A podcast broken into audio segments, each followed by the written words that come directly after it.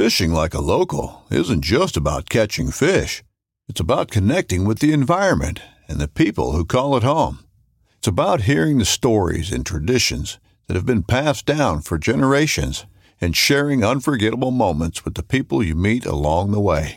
Fishing like a local is having an experience that stays with you forever. And with Fishing Booker, you can experience it too, no matter where you are. Discover your next adventure on Fishing Booker.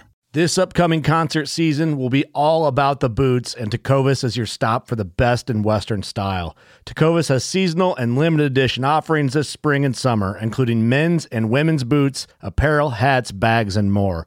All Tecovas boots are made by hand in a time honored tradition with timeless styles that are always on trend. And Tecovas has first wear comfort with little to no break in period. It's hard to find this level of comfort paired with this level of style. Stop by your local Tacova store, have a complimentary drink or two, that's WCB style, and shop new styles. The smell of fresh leather and friendly staff are at your service. Many stores even have leather custom branding to make your boots truly personalized. And with regular live music and events, there's no in store experience like it. If you can't make it into a store, just visit tecovas.com. That's T E C O V A S.com. They offer free shipping on all boots, as well as free returns and exchanges, and ship right to your door. Go to tecovas.com and find your new favorite pair of boots today. Welcome to the Working Class Bow Hunter, the Thanksgiving special. And it's That's only right. a special because uh, we released it on Thanksgiving. Well, Turkey Nothing Day. special Turkey about Day. it. So give it to us. It's like it. SmackDown 1000. Nothing special, but here it is. The podcast is brought to you by, or presented by, if you will, Scent Crusher. Check out scentcrusher.com for all your scent killing needs. Ozone Go, Ozone Go Max, uh, the travel closet, the actual closet, the gear bags, the tote, the sprays, the detergents, all that. Scent Crusher's got you covered for all scent control needs. Also, HHA Sports, uh, the leader in single pin sights. Absolutely love them. Lifetime warranty, made here in Wisconsin. And, Yeah, uh, Are we in Wisconsin right now? well, and we're in America, and that's where Wisconsin is. Good enough. Also, Elite Archery, the Ritual, the Ritual 30, uh, whatever you prefer for size of, of bow. Um, if you're looking to get into an Elite, the Enlist is a great option. The Tempo, the Impulse, all Elite bows are our Can't go favorite. wrong with any of them. Yeah, they're awesome. The Rituals True are on story. fire here. Um, our custom edition working class bow hunter bows. All of them except for one. It pissed off. Ooh, tough stab at Eric. I wasn't hitting the man that low, but I know who else is. Got to take your shots when you can. Your own team, I will over here. I need help. God damn. Yeah, you guys are getting bodied right now. Oh, we I are. know. yeah. It sucks. Bodied but- by the Illinois I'm trying to fight boys. him off, and Eric just throwing in the towel. Doug, you might as well move to Illinois. Oh, that ain't Oh, oh, oh. Also, exciting big sale going on right now through Big Tine. Uh, get to Big Tine or the Big Tine app, which we are the featured show uh, for the month of November on the Big Tine app. Uh, the Big Tine ADG trail camera, the working class bow hunter special sale, seventy nine ninety nine. It's normally hundred and thirty dollars. Free shipping. Discount code is WCB Christmas through Big Tine. Woof. So WCB Christmas through Big Tine, you get a hundred and thirty dollar trail camera for eighty bucks with free shipping. One more time for the people in the back who didn't hear that. It's WCB Christmas, it's normally hundred and thirty dollars, but your broke ass is gonna get it for eighty. Did you did you say eighty? Eighty dollars. What about shipping? What Free? a what a deal! Free shipping. Joe Humphries is in the house. Stand up back there, Joe. Good to have you here. WCB Christmas, the big Big Tine website, bigtine.com, I'm assuming, or the app, WCB Christmas. You save yourself some money. Some dollars. I think we'll just cut right into the episode now, huh? What about Loker taxidermy? Ooh, you know that's a very good point, Eric. God damn. Loker taxidermy is. uh I think he's gonna get busy. He's gonna get real bit. He already is busy. What's the name of the town he's in? Because I it's in Loudon. Loudon. Loudon. I would say Loudon. I know that one episode I wasn't here where you guys first mentioned me like Loudon, Loud, Loudon. It's Loudon. Yeah, because that's he's your neighbor pretty much. Yeah, he's only 20 minutes away, so I'm like, I'm glad I'm. We found him. Not, I don't have to drive an hour and a half now to go to a taxidermy. We're feeding him some critters Go there, to man. a taxidermy. Yeah, just drop my Hey, buck Dexter. off there. Yep, Yeah, yours is there. Mine's there. my muley's there. Your muley's there. Jordan's is there. Trevor, uh, Trevor Schmidt's daughter just shot a really Hannah Oh, just shot yeah, a really nice did. buck. That was That's awesome. there now. Um, so he's gonna start getting busy. So check him out. Um, if you're in the Quad City area, um, Loker Taxidermy on Facebook. Loker, Super cool guy. Yeah, Yeah. if you just look at uh, Loker Taxidermy online, you'll find it. And he's only like a half an hour from Davenport, probably, so he's not too far out. Nah, not bad, not bad. All right, let's get right into it.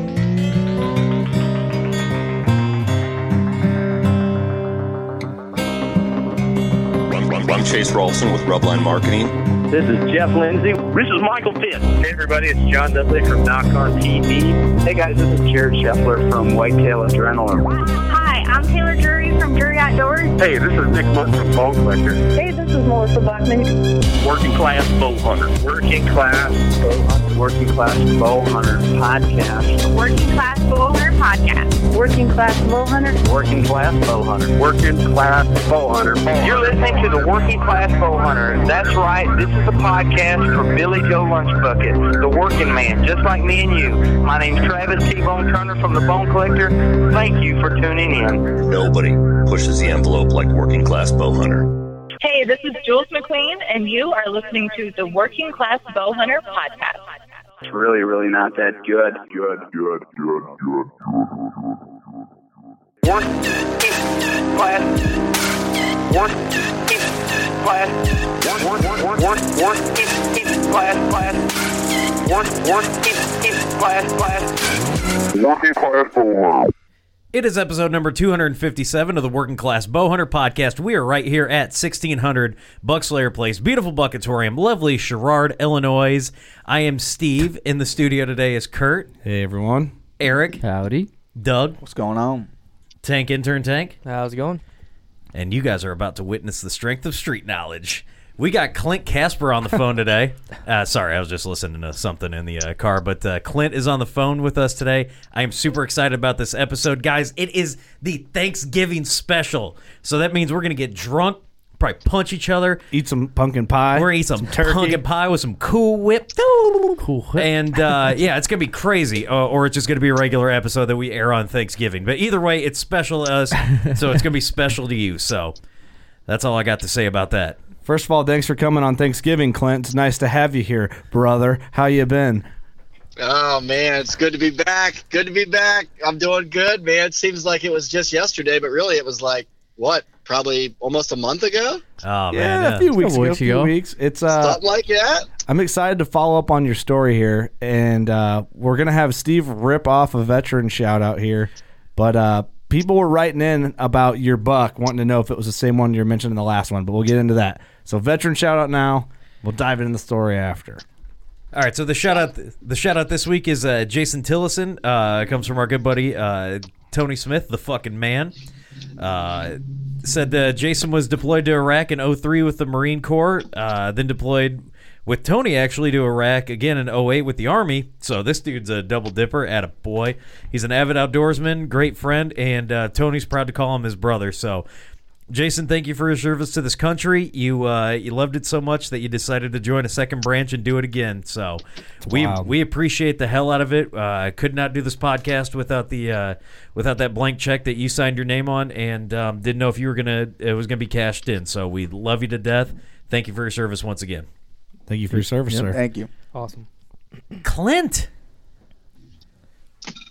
Brother, Ready, where dude. where you at? where you at? I'm just I'm just zoned in. I was actually just looking at Steve's Instagram. My God, are you good looking, dude? God damn, you're Yeah. good looking. Oh man, Are you feeling okay, Clint? Yeah. Oh no, I'm feeling great. I was just scrolling through and I seen you know, I just you know how stuff pops up from like days ago or whatever and just was looking at it. I'm man, oh man, gosh dang. What a what what a lucky lady. What a lucky lady. I'll tell you what, what lucky ladies, Pilgrim. I'm, uh, I'm telling you what, man. I'm having, I'm having Thanksgiving for all my Tinder dates, so I need like 45 butterball turkeys because the ladies is crazy about me. and a bunch of whipped cream. God. You are the, sugar, sugar free. I got to keep this uh, perfect Oh, yeah. round form. you are the dessert, huh? yeah. Something. There's a joke in there about stuffing, but we won't get into it. We want to get into your. That's the best way to execute it, I think. That- yes. Wow, Steve, you're starting strong, brother. Hey, I'm just saying. when all the red- downhill from here. When the red button pops, it's ready to go. I'm talking turkeys only. All down here from here. it's a special. We can let loose. Absolutely. Clint, y- you killed the giant, my brother. Congratulations. Well, I, I appreciate that, but but first though, I gotta I gotta say congrats. I mean, since I've talked to you, well, we talk all the time, but I mean, since I've been back with you guys here, so let's see. So so Kurt, that lucky son of a bitch, killed a, another freaking good one. So I, I gotta say congrats to him. Thanks, and Rob. then and, and then we got, I believe, right? We got old. The old, the old intern, he struck. yeah, sure did. he got it. He got it done on a good one, and then and then we got old, old Dougie Boy Fresh with the rut stash rocking. Hell yeah. I, and it's funny. I had just messaged him. We had just talked. Like uh, I think it was the day before. I'm like, dude, I think tomorrow. I think it's gonna be your day. He's like, yeah, man, all day sits. Next thing I know, I get a call from Kurt. He's like, dude, Doug killed a good one. I'm like, oh shit. Ah, shit. By 7:30 that morning. I know, dude. That's, that's freaking. Uh, that's awesome. And I, I don't want to leave Eric out. I mean, congrats to Eric. Now, for everyone listening, you might be wondering why I'm I'm congratulating Eric. Well, Eric landed an old lady who was way better looking than him, and that is something to be thankful for That's every right. day here. That's I right. feel like that's more important than killing a buck. So, congrats to Eric as well. I don't want you left out. Hey, Well, thanks, Clint, man. I appreciate it. To each their own, I guess. Eric's not done though, man. I'm not. I'm still kicking it oh, hard, Oh, hey, man. Hey, hey, I'm not. I'm not counting you out, brother. I know it's coming. I know it's coming. Doug's prediction was wrong, man. How did that feel, Doug? Your cold prediction was wrong. He did. That You was know, wrong. there's a bad egg in every, every batch, so. There it is. Right. Bad egg in every match. Great cover. There it is. so it's my fault. Is what you're saying. It's not your fault at all. egg in every batch. Yours was the runt of the litter prediction. Clint, tell us about this buck. So you sent me a picture. Well, actually, no, you called me. It was the day. Ah, I called you. It was the day intern Tank shot his buck. Yep. Yep. I went and helped Tank pull his buck out. I'm on my way home, and November you call me. 7th. Yeah, and Yep. then you call me on the way home, and kind of run me through the scenario. I don't know if you want to start the story there, and we can just run through it. And Hey, I mean, we can, yeah, I mean, we can we can run through it. Um, yeah, so November seventh, you know, I hit this buck, uh, the in, inline buck, and I, I named him the inline buck back in the summer just because from looking straight forward, all of his points pretty much match up. I mean, they're all in line. It looks like he's like a big eight or something. You can't really see all of his points, but no, I uh, I called Kurt because you know I I put what I thought was a was a was a good shot on this buck, but I was like, man, I'm gonna let him go overnight. I think it's a touchback, and that's kind of where you know where I thought it was, kind of where I wanted it to be. Honestly, that that was just kind of the shot I had was a little bit back, and I'm like, I'm gonna let him go. So I'm, I'm talking to Kurt, and we're I'm on the phone. I'm like, man, what do you think? He's like, oh, absolutely. You know, you got to let him go overnight. And I'm like, no, I'm going to, but you know, what do you? I'm describing what he, what the buck did after I shot, you know, and Kurt's like, ah, dude, he's dead. I'm like, all right. I'm like, you know, now I feel better because it's just, you know, you want to hear from another bow hunter to say like, oh yeah, dude, he's dead. You're, he's he's dead, you know. But uh, no, I mean, we can start. start from the get go, man. Because Yeah, last episode you were on, you told this story how you were in the tree and one of your your big bucks you were wanting to, to get a crack at came in and I don't know if you said the name and you said that he was feeding and you had to get down like you had to go so you started like Yep. barking at a deer um, which I think people think you're nuts for and then people were like wondering we were getting messages asking if it was the same deer so I'll just let you take it from there yeah. So um, it actually that actually was a different buck. Um, there was two bucks this year that I that I personally was going to hunt, and I, I basically was going to base it off of okay, whoever wants to give me pretty much either a better pattern or who I think I can get on quicker, or you know, I'm, I'm going to be have a better chance to be successful on is who I'm going to you know kind of hunt. And uh, it was funny because this this farm that I ended up killing inline on, um, I've had it for two years now, but last year I was obsessed with that big six that I didn't kill till into January. So realistically, I didn't even hunt this farm. Um, turkey hunted it, shed hunted it. Um, knew it was going to be a really good farm. Uh, a lot of pressure from the neighbors, but you know, not on not on my farm, but just surrounding pressure. But I knew if I figured out how to hunt it, it would be a farm that would produce. I mean, there's just a lot of big deer killed in that area every year. A lot of big sheds picked up every year. Just you know, there's just a lot of big deer, you know, in that area. So in the summer, I get pictures of this buck, and pretty much my philosophy in the summer was just run stuff on bean fields, run stuff, you know, on, you know, little pinch points that leading to and from fields. I mean, just typical normal stuff I do every year. I didn't want to get crazy um, as far as a lot of pressure. Just wanted to keep pretty low key. Got pictures of him in June, July, August. He stripped velvet, disappeared. Um, the buck that I barked at, he was showing up real. rough. So early season, I was like, man, I'm gonna hunt this buck and see what happens. You know, um, ended up having him underneath me that night in October. I think it was October either 13th or 17th. Um, that's the that's the buck that I, I had to bark at. So it's so crazy. yeah, yeah, you know, finally got him to leave, and uh, you know, was able to get out of there without him spooking. But uh, so, kind of what what happened with the inline buck is, I actually went to that farm. I had I had one camera still there. I went there on like a Sunday. I think it was like the maybe like the twentieth of October, somewhere around there, and uh, checked this camera, and I get a nighttime picture of him. And I'm like, okay, I'm like, cool. I'm like, you know, he's he's you know, he's back around. Start scrolling through again. I had a daylight morning picture of him at like ah, it's like seven thirty. So I'm like, okay, I'm like this buck, you know, I just just my gut feeling. I'm like, okay, he's either bedding close by or on the backside of a neighbor, but he's somewhere remotely close to where where he can be killed. So now, um, you know, my interest is peaked. I'm like, okay, new farm, uh, big buck. Been waiting for him to kind of start to show himself. Now I'm going to start diving in. Well, what I had anticipated on doing was killing him in October. And realistically, what I ended up doing was spending a ton of time hunting, not seeing many deer, but that all ultimately led to me killing him because, I mean, that's basically kind of how I found the spot where I killed him was hunting other spots, not seeing deer and exit those off my map and stuff to where I finally got into deer. And we're going to get more into that, but that's kind of the gist of how this all led up. Well, especially with a new property, you kind of got to jump around like that, you know, in the beginning and kind of see where everything's at.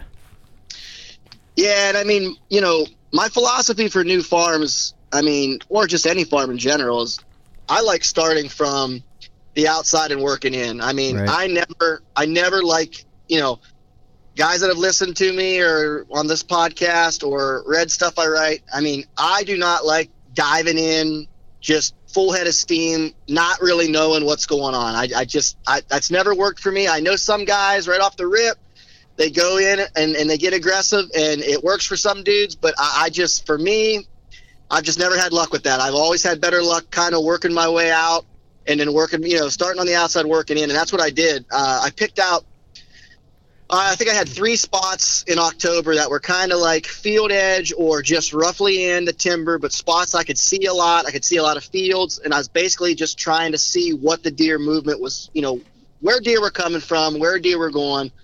I really thought this spot would be awesome in November because all the funnels. So I really wanted to see kind of, you know, obviously I wanted to kill this buck right now, but I, I really wanted to try to see like, okay, just in general, how do deer use this farm? How are they traveling?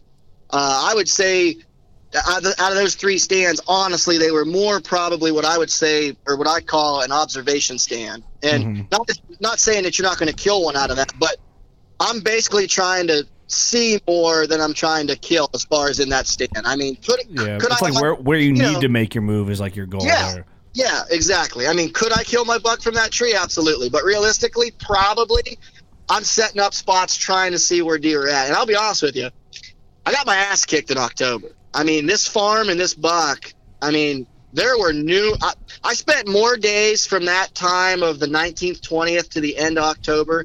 I had more days, more evening hunts, not seeing deer in that two week span than I've probably had the last couple years combined. I mean, it was it was rough. I mean, I just but you know, I think that's re- that's a good thing for listeners to hear because oh yeah, I think first thing is when they see like yeah the cover art of this episode or some of the past bucks, they probably think that you see a good buck. Th- They're probably picturing like the Drurys where that's like oh yeah, kind of like every what sit. yeah every sit you see like what most people would consider a shooter. Oh, so, so I think it's refreshing for people to hear that. And I Yep. I put you in my bow hunting like uh uh, I guess I don't know the the hierarchy of like bow hunters I know. I put you way up towards the top in my book, and I feel like I'm trying to climb there. I don't remember my point was, but uh, uh, oh yeah. So well, basically what I'm saying is like you kill bigger deer than me consistently. I kill good deer, but I don't see good deer every time I hunt. No. Do you know what I Oh, mean? None, none of us do. No, my no. my ten pointer I saw this year. That was the biggest buck I saw, and then one of the two biggest I had on camera this year. Same for me. Yeah. Yep. So it's Yep. I and I didn't see shit out of that stand I killed him out of beforehand.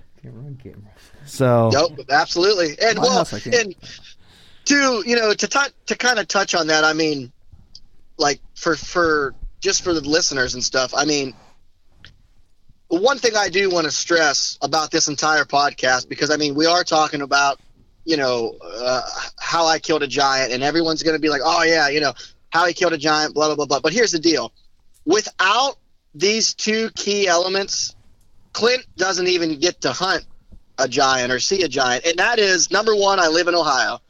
Um, Ohio's a big. I mean, everyone knows the secret's been out for 15 years. Ohio, in my opinion, and not just because I live here, but with only having a one buck tag, and with you know all the agriculture. I mean, in my opinion, it's the best deer hunting state there is right now going. I mean, that, that's just that's just me. I I know there's lots of other good states too, but my point is that I'm blessed to live here, and I've got the time. My job allows me to hunt every night.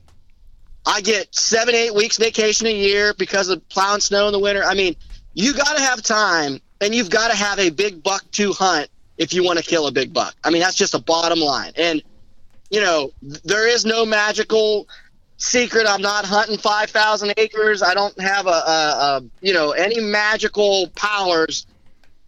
I'm hunting pressured deer. I mean, hell, last year I was hunting some public ground trying to kill a giant. I mean, it's just, you know, I'm not seeing studs every week. Hell, I'm not seeing studs every month. Honestly, last year, Well, you don't follow went- me on Instagram? What the hell, dude? well, I mean, yeah. but no, I mean, my point is, is I mean, you know, I'm very lucky to live in a state that has a lot of big deer to hunt. But even even with that being said, I'm not seeing a stud every hunt. I'm not seeing a stud every week. I mean, I've got farms this year that I've run cameras on since August that have yet to produce a deer over 130 that still to this very moment I have not got a picture of. And the, these farms have beans, corn, clover, alfalfa, rolling timber, uh, logged out timber. I mean, you name it, I've got it there. But for whatever reason, there's just not what I'm looking for there. I mean, you know, 125, 130 is about what's what I'm seeing or what I'm getting pictures of. And I mean, it just goes to show not every woodlot, not every farm, and sure as hell not every sit are we going to run into a big buck. Period. right. It's just not going to happen. I mean, not not the way that we're all hunting. No way. Dude, I thinking back about that, I don't even think I didn't even see any two year olds this year with like a rack. Like I guess I didn't hunt like long enough, but like going back, even sitting there, like I say, don't see a good one. I didn't see two year olds running through. Really, you know, Yep. I didn't see a lot of small bucks. I saw some doe, a lot of does. That's my property, but uh, Yep. you know, like at one 130 inch deer, you don't really see them that on average property. They don't run around like people would think they would from watching No. hunting shows, you know? No. Um, hey, No. real quick before we dive back in the story, I just thought this would be a fun thing to do. If you had to name off the top five, name off the top three Midwest hunting states, bow hunting states, in in order from best to worst, what would be your top three? Top three for me. Yeah. Whew. Boy, that'd be tough. I would probably have to go. Well, we know Ohio's one. I'm good. I, I I would probably have to go. I'd probably have to go Ohio. I'm gonna say Ohio, Iowa, and I'm gonna have to, and I'm I'm gonna have to go with Kentucky. Damn. I, I mean, I'll, I'll tell you what, I've, I've, and you know, I, it's it's tough because my God, I mean, you got Illinois, Missouri. I mean, dude, the, the, any of those states, Indiana's got some giant. I mean, it's just for me. when I look at some of these states, um, I look at how hard it is to get some of these tags, and I mean that plays a huge factor. Like the, only having one buck tag in Ohio, if we ever go to a two buck system, I will cry. And everyone's like, "What? You don't want to kill two bucks?" That's not it. But my point is that in this state, that saves so many younger bucks that have potential to be a giant. I mean, because like for example, on opening night, if a 125 walks in, and I mean, like I said, I mean, for you know, not that I'm a big, not that I'm an inch guy, but if a if a three and a half year old 125 inch buck walks in, that's a nice buck. I mean, and to the to most people, I mean, you're either killing that buck for sure or you're really thinking about it. But here's the deal: once you pull that trigger, You're done. that's it. You're done. Right. There's a lot of those bucks that get to live because a guy goes, "Gosh dang, that's a nice buck," and he would look good on the wall. But I've killed three that size. You know what? I'm gonna roll the dice and see what happens, and that buck gets to live another day. That's Yep. I love, dude. I, I'm like right now. I mean, like I said, everyone knows I'm not a. Uh, uh, I don't get. I'm not a giant like inch dude guy, but right now I know of personally. I think it's either eight or nine bucks killed over 200 inches up until last week. That's within 50 miles of me. Yeah, that's insane. Yeah, that's crazy. That's big Now- numbers. Wow. Now, I mean, now you're now. I'm talking gross. I'm talking gross scores. Yeah, I mean, I don't know inches what the- that are there. yeah. but within the surrounding counties, dude, eight or nine. So I mean, and and and that and that is like that on I would say two thirds of the state. Now you go to Iowa, you got the same thing. You go to Illinois, you got the same thing. You go to Kansas, you got. I mean, it ain't like Ohio's the only state that's got that. But why I put them number one is because I feel like, you know, that to I and, and also we're over the counter. We are over the counter. You can come hunt Ohio whenever you want. Go to Walmart, go to a gas station, print it off online. You know, I mean, I'm on my way. Yeah, do you guys got Casey's I out think there? I should come out there, Yeah. Clint. Think you got some Yeah. spare time to Yeah. put me on a big buck since I'm tagged I out in can it. Illinois? I can do it. I can do it. Come on. I go out there and kill a 115 inch two year old that he's been watching.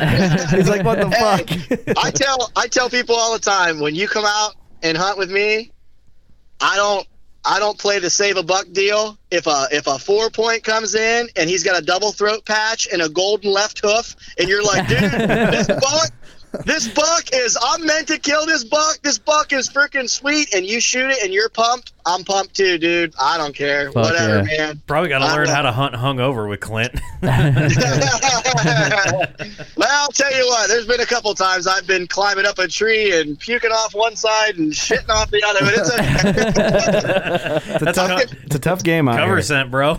oh, I can, I can remember the morning after my, and I don't know why, but for some reason, the morning after my 23rd birthday, I, for my 23rd birthday, I decided to just go out and get wrecked, and knowing I was going to hunt the whole next day, and I'll never forget. It was snowing like crazy.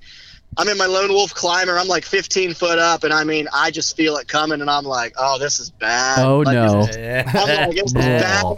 And and and like I hit that crossroads where I'm like, I might have to shit or I might have to puke, and then I hit this spot where I'm like, oh shit, it's it's both. Like, and like I'll never forget that. I almost killed a stud that day too. I almost killed a stud that day. Like I, I couldn't get him stopped.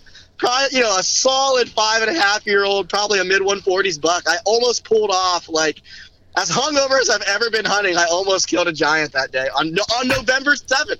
November That's- 7th's been a good day for me, man. That would have just November 7th reinforced your drinking. You'd be like, oh, I can do this all the time. Right? Yeah, Yeah, oh yeah, yeah, yeah. I love how he added the as hungover as I've ever been hunting, meaning this isn't Oh, the yeah. first time. no, no, no, no, no, no. I, I, yeah, I. Back in the day, it was nothing to be to hunt all day, run all night. They'd get up and be like, "Well, time to hit a tree. Here we go." Uh. So I guess cut back into the buck story, man, and I guess we can Yeah. run it back up to where you called me and then like what you were thinking and, and what all went down from there. Yeah, so got my ass kicked in October, and uh, a couple of the smart moves I made because honestly, ultimately, um, I, I think I think this buck could have been killed in October, but I I was I was being very patient. I was, I was really trying to feel this farm out, which I, I think that was smart. Um, I'm happy I stuck with my guns because I think this buck ultimately was staying right off the neighbors on the backside of the farm that I hunted, and I think the neighboring pressure pretty much had him kind of hemmed in to where he wasn't moving a lot in daylight. Um, but once dark came, he was traveling a lot, and uh, I know a couple guys down the road had pictures of him and whatnot. So I mean, I know this buck was moving around a lot. I mean, but but man, he was he was holding pretty tight in daylight as far as movement. So what I did was I, I pretty much just kept moving moving around. Um, and when I say moving around, I mean you know I had three stands up, um, moved a couple of them, did some did some climbing. You know, pretty much you know started off on some bean fields. Uh, towards the end of October, I started seeing a lot of scrapes open up, so I was kind of trying to key in on them. Had cameras running, but everything was nocturnal with this buck. But there was a there was a ridge on this farm that I was dying to get over to, and I had a feeling that he might have been bedding over towards this ridge. And if you can picture this, so I got a ridge that's running east and west, a big ridge, and then what I'm going to call a spur ridge or a secondary ridge would would run off that and it ran north and south. So it mm-hmm. created it created this absolutely perfect funnel because you got ravines on both sides of that spur ridge, and instead of going up them ravines, that buck or just deer in general can run up that secondary ridge to get up on top of the big ridge running east and west. So I mean, just an absolute perfect funnel. Well, I wanted to get into that spot before Halloween and at least check it out and just see what was going on. And I really do think if I would have followed my gut and got a little more aggressive, not you know, not not bum rush in there on October 20th, but towards that Halloween November 1st phase, I really think that I could have killed this buck um, earlier. Uh, I think he was living, you know, really close to that spur ridge. I think he was traveling, you know, over there a lot based off of what I was seeing. I mean, I know he was coming from that area all the time, but like I said, I didn't have a lot of history with the farm. So I was being pretty cautious. I mean, I, I did not want to blow this buck off. I knew he was going to be a slammer. Definitely, you know, a next level buck that I love to frickin' chase. You know, I was guessing him five and a half, six and a half years old. So I was a little more tentative just because I didn't know the farm that well. But looking back, honestly, I should have got to that ridge a little quicker than I did. But so we flipped the calendar to November. October's gone. Honestly, I got no sightings of this buck. Some pictures. Realistically, though, I haven't even really figured out deer movement that well. So November comes, I'm like, all right, I'm going to get back in the timber a little bit. Couple funnels I had circled and some bedding areas. I'm like, you know, I'm going to hunt some of these, see what happens. So I hunted November 2nd and 3rd all day, dark till dark. It was a Saturday and Sunday, I believe. Saw one deer. And I'm like, all right, Painful. I'm like, oh, dude. Sounds I'm like, my whole all right. season. And I'm like, all right, here we go. I'm like, Clint, I'm like, you got to do something. I mean, th- what, like, I get it. You haven't seen a shooter. I get it. You haven't even seen a decent buck, but you're not even seeing does. I mean, there's, there's, there's not, like, where I'm at, there's nothing happening. Nothing. So I'm like, okay, there's sign, there's rubs, there's scrapes. I mean, there's, there's a ton of trails. But for whatever reason, man, it is just nocturnal. I mean, there is nothing going on in daylight. So I'm like, okay. On November 4th, I decided putting a stand on my back, putting my sticks all I'm going to bundle my sticks all up. I'm put them inside one arm, pole saw on the other, stand on my back. I'm heading to this ridge and we're going to go up there and hang a set. And I originally wanted to go up there and climb but because I was literally getting my ass beat so bad, I thought, you know what? You need to go up here and just spend an afternoon. If you blow some deer out, it is what it is, but you need to figure out what's going on on this other side of the farm. I mean, the deer are not where I'm at. They, so, you know, hopefully I'm going to run into what I want to see over here. So I, I remember that, that morning I hunted till I think it was like 10, 30, 11, got down. I think I saw two does uh, Donny yearling. Got down, went back to the truck, changed, got all my stuff, headed in. Got over to that freaking ridge, and lo and behold, dude, as soon as I get on this ridge, it's big rub after big rub, and I mean like six, seven inch diameter and bigger, big rub after big rub. So now, now I'm pissed. Glorious. Oh, I mean, it's as awesome as it is for a guy that loves to hunt patterns in October. I'm mad at myself. I mean, I'm excited, but I'm pissed because I'm like, in my head, I'm like, God damn it, Clint! You you know you should have been up here. You knew this spot was going to be good, but you were. It, it's like I, I was I was caught between. I wanted to get up there, but yet I was hoping maybe I didn't have to dive clear back in there because I was like I said, it was a new farm, and I'm just like ah, you know, I was I was a little nervous to get in there, but realistically, looking back, this that move could have cost me my buck by not going up there. Because here's the deal: once November comes, you don't know where these bucks are going to be. Yeah. Realistically, realistically, this buck, he was living up there. He was living there, and so the scenario on this on this on this ridge is standing corn on a hillside, and then the ridge runs from the where the standing corn stops clear up to the top of the hill. So this buck had basically he didn't even have to be seen in daylight if he didn't want to be seen. I mean, he could travel from his bed to that cornfield, cross the road, be on the neighbors in the neighbors' timber, and never be seen. I mean, realistically, unless you were in between where he was bedding in that cornfield, the dude never had to actually go out in the open. Never. I mean, unless he wanted to go out and feed in beans, realistically, there was standing corn on that farm. He could pretty much use that to travel anywhere he wanted, and he was. So I get up there. Like I said, I find all these rubs, uh, one big community scrape. So immediately now I'm like, okay, you, you don't need to go any further. Everything you wanted to find is right here. Although I'm pissed because I know in late October, I know for a fact that buck and other bucks would have been traveling that, getting ready to start looking for does. I mean, I can only imagine what I would have seen up there as far as just buck movement late October. That last week October with that weather front we had. Oh, I, I mean, dude, I wish I would have been in there. But so whatever. It's one of those put- things like shoulda, woulda, coulda type thing. Yeah, oh, yeah, Yep. yeah. Well, it's it's something. It's something that that you know. Something that I've really sat back and thought about. Like you know, that's something that I need to to learn from, and, and I want people to kind of learn from too. Is I mean, there's a fine line between, like I said, being too aggressive but too passive, and it's like in October towards the end of October, I feel like you can push that line towards the aggressive side more. But I didn't do it because, like I said, I was I was still kind of a little bit tentative on what I wanted to do.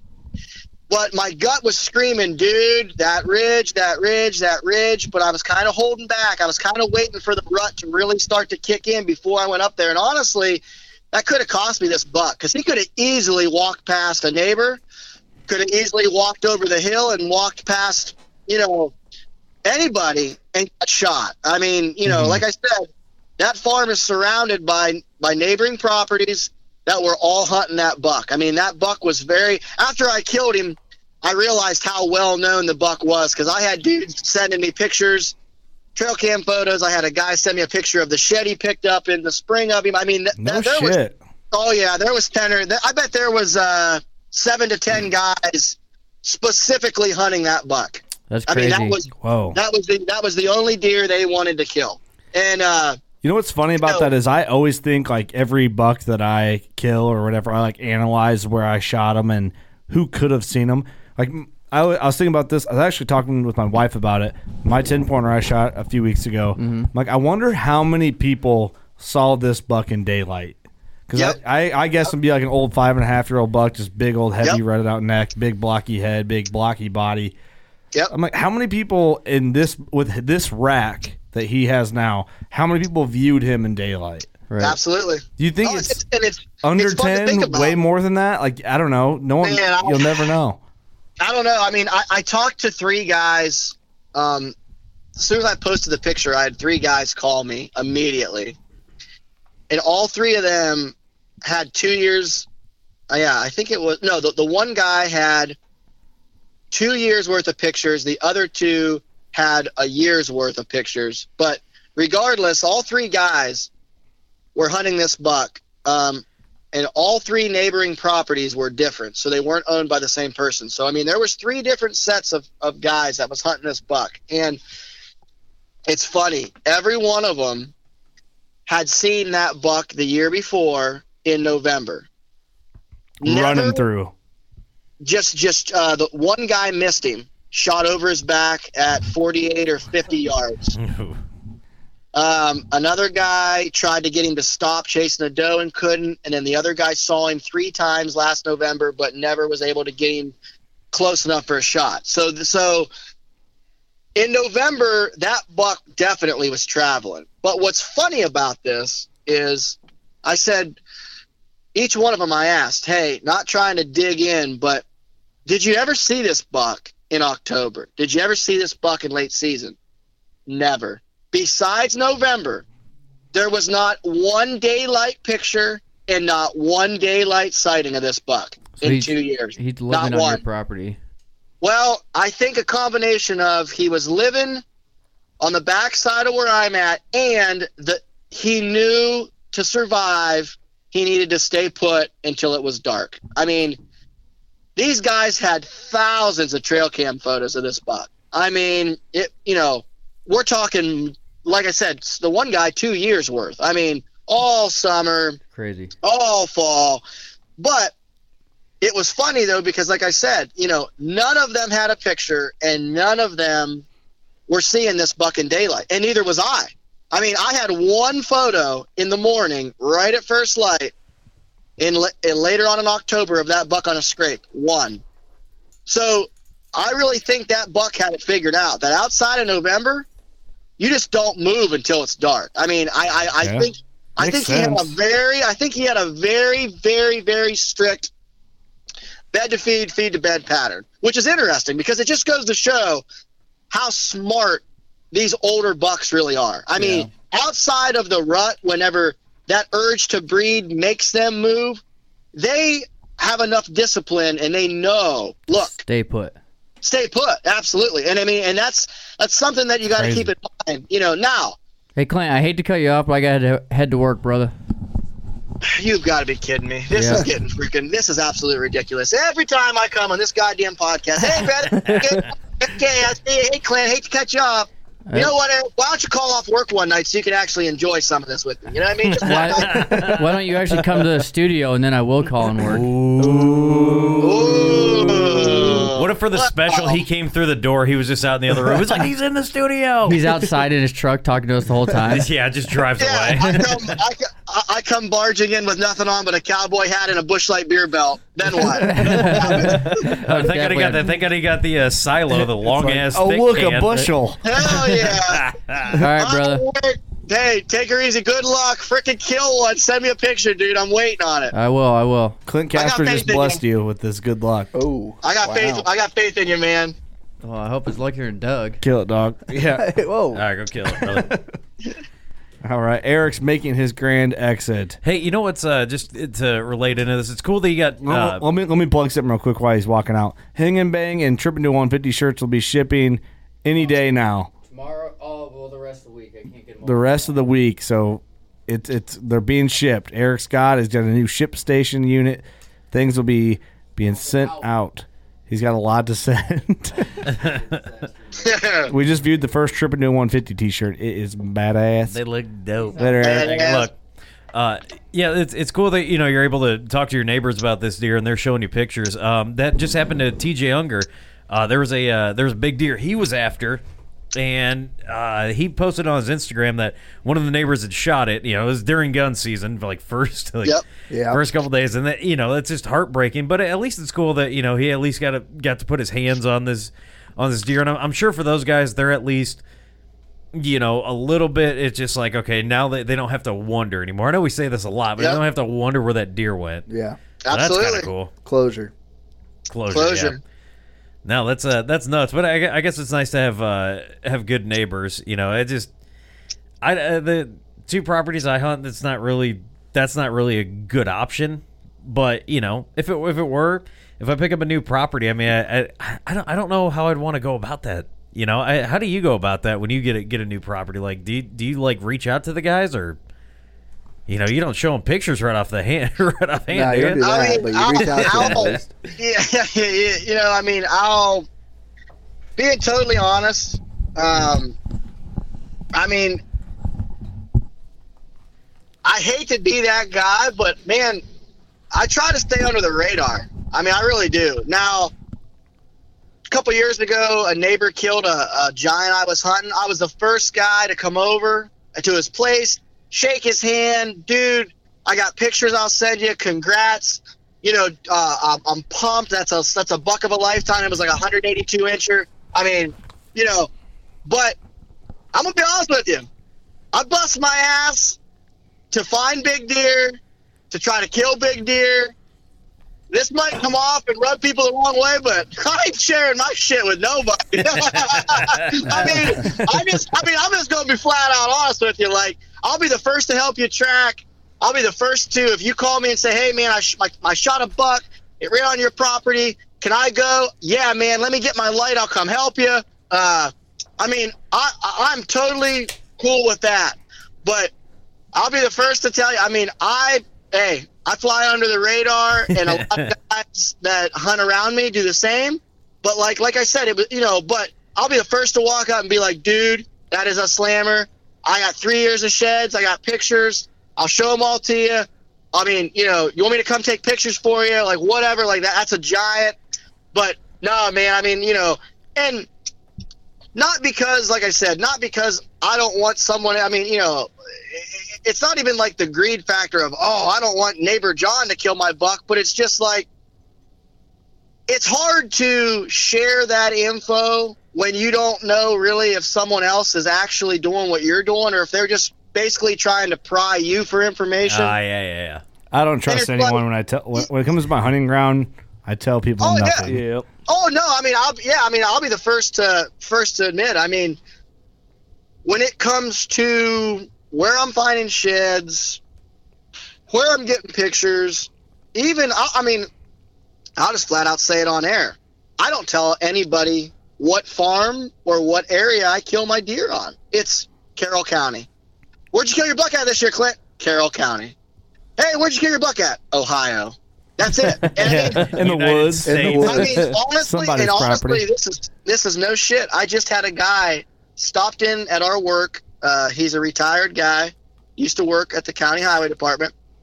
Clint, he goes, dude. He goes, so and so sent me a picture of that buck. Oh my god, what a freaking giant! He's like, where'd you kill that buck? I said, in the county.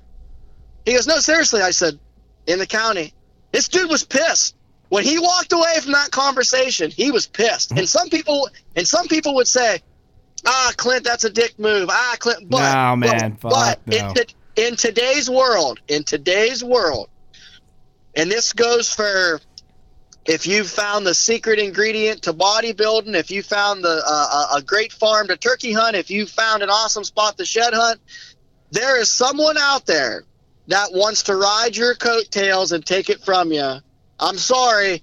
I'm an optimistic guy. I'm always positive. I hate to be negative, but in today's world, if someone can find a shortcut to success, they will do it. Agreed. That's just and and like I said, I'm not trying to be negative, but I work in plain words too fucking hard to get what I've got and to be where I'm at to allow someone to like come in and hey, Farmer John, I'll give you a thousand bucks, but Clint can't hunt here.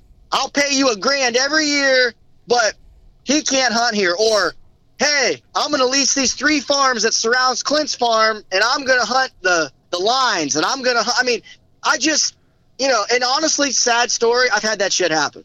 I've had, mm. I've had, I've had a best friend, a, a, a guy that I've called legit a best friend, go behind me and try to lease a farm out from under me that I've hunted since I was a little kid, all, all because he went three years and did not kill a buck, and I went two out of three on that farm and shot good ones.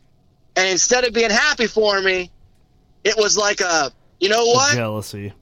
I'm gonna, I'm, I'm just gonna take this farm over because on that farm I was not allowed to bring anybody. I had permission for myself, and that was it. That was that was the stipulations. You, your dad, Your brother, that's fine. Nobody else. I don't want you bringing a friend. I don't want you bringing a girlfriend. That's it. It is you and your dad and brother. That's it. And that was the rules. That's just that's just how it was. I didn't make the rules, but that that was his. You know, that was the farmer's rules. Literally, the next spring, he calls me up. He goes, "I just want to let you know, your buddy so and so called and just offered me thirteen hundred dollars to lease this farm out." He goes, "Now, now, I'm not going to do it, but I just want to let you know this so-called best friend of yours is not your best friend." I said, "Thank you very much for that information." And from that point on, we'll just say that was the end of that. No one ever saw that guy again. Nobody ever saw that guy again. kill big whitetails. You can kill people. He probably, you know what happened? He probably moved to Indiana, then moved to Illinois. We know a guy like that around here. People are a lot easier to pattern. Rumor. Yeah. Yeah. yep. Dude, you throw a case of Busch Light out, there's people coming to it right away. You put a whole bushel out, people are gonna flock to it. Oh yeah. Yep. Let's talk about. Let's go back to the shot on this buck, Clint. Like, let's just start at like where you got on, like this the the night you were on stand when this buck came Yep. in. Just start it from right there.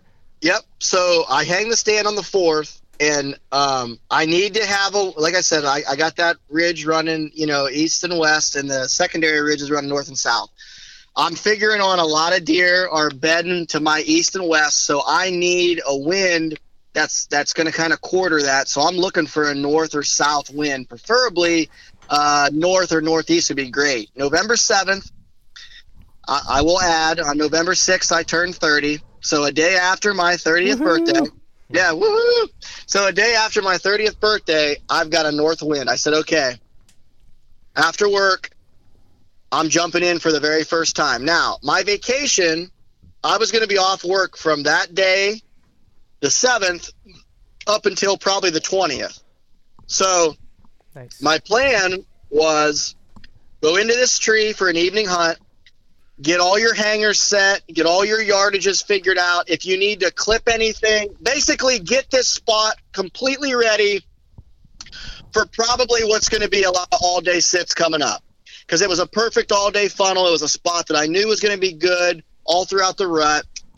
So my plan was to go in and, like I said, you know, pretty much just kind of see what was going to happen, get things ready, and then I was going to probably hunt that for the next couple days, dark till dark.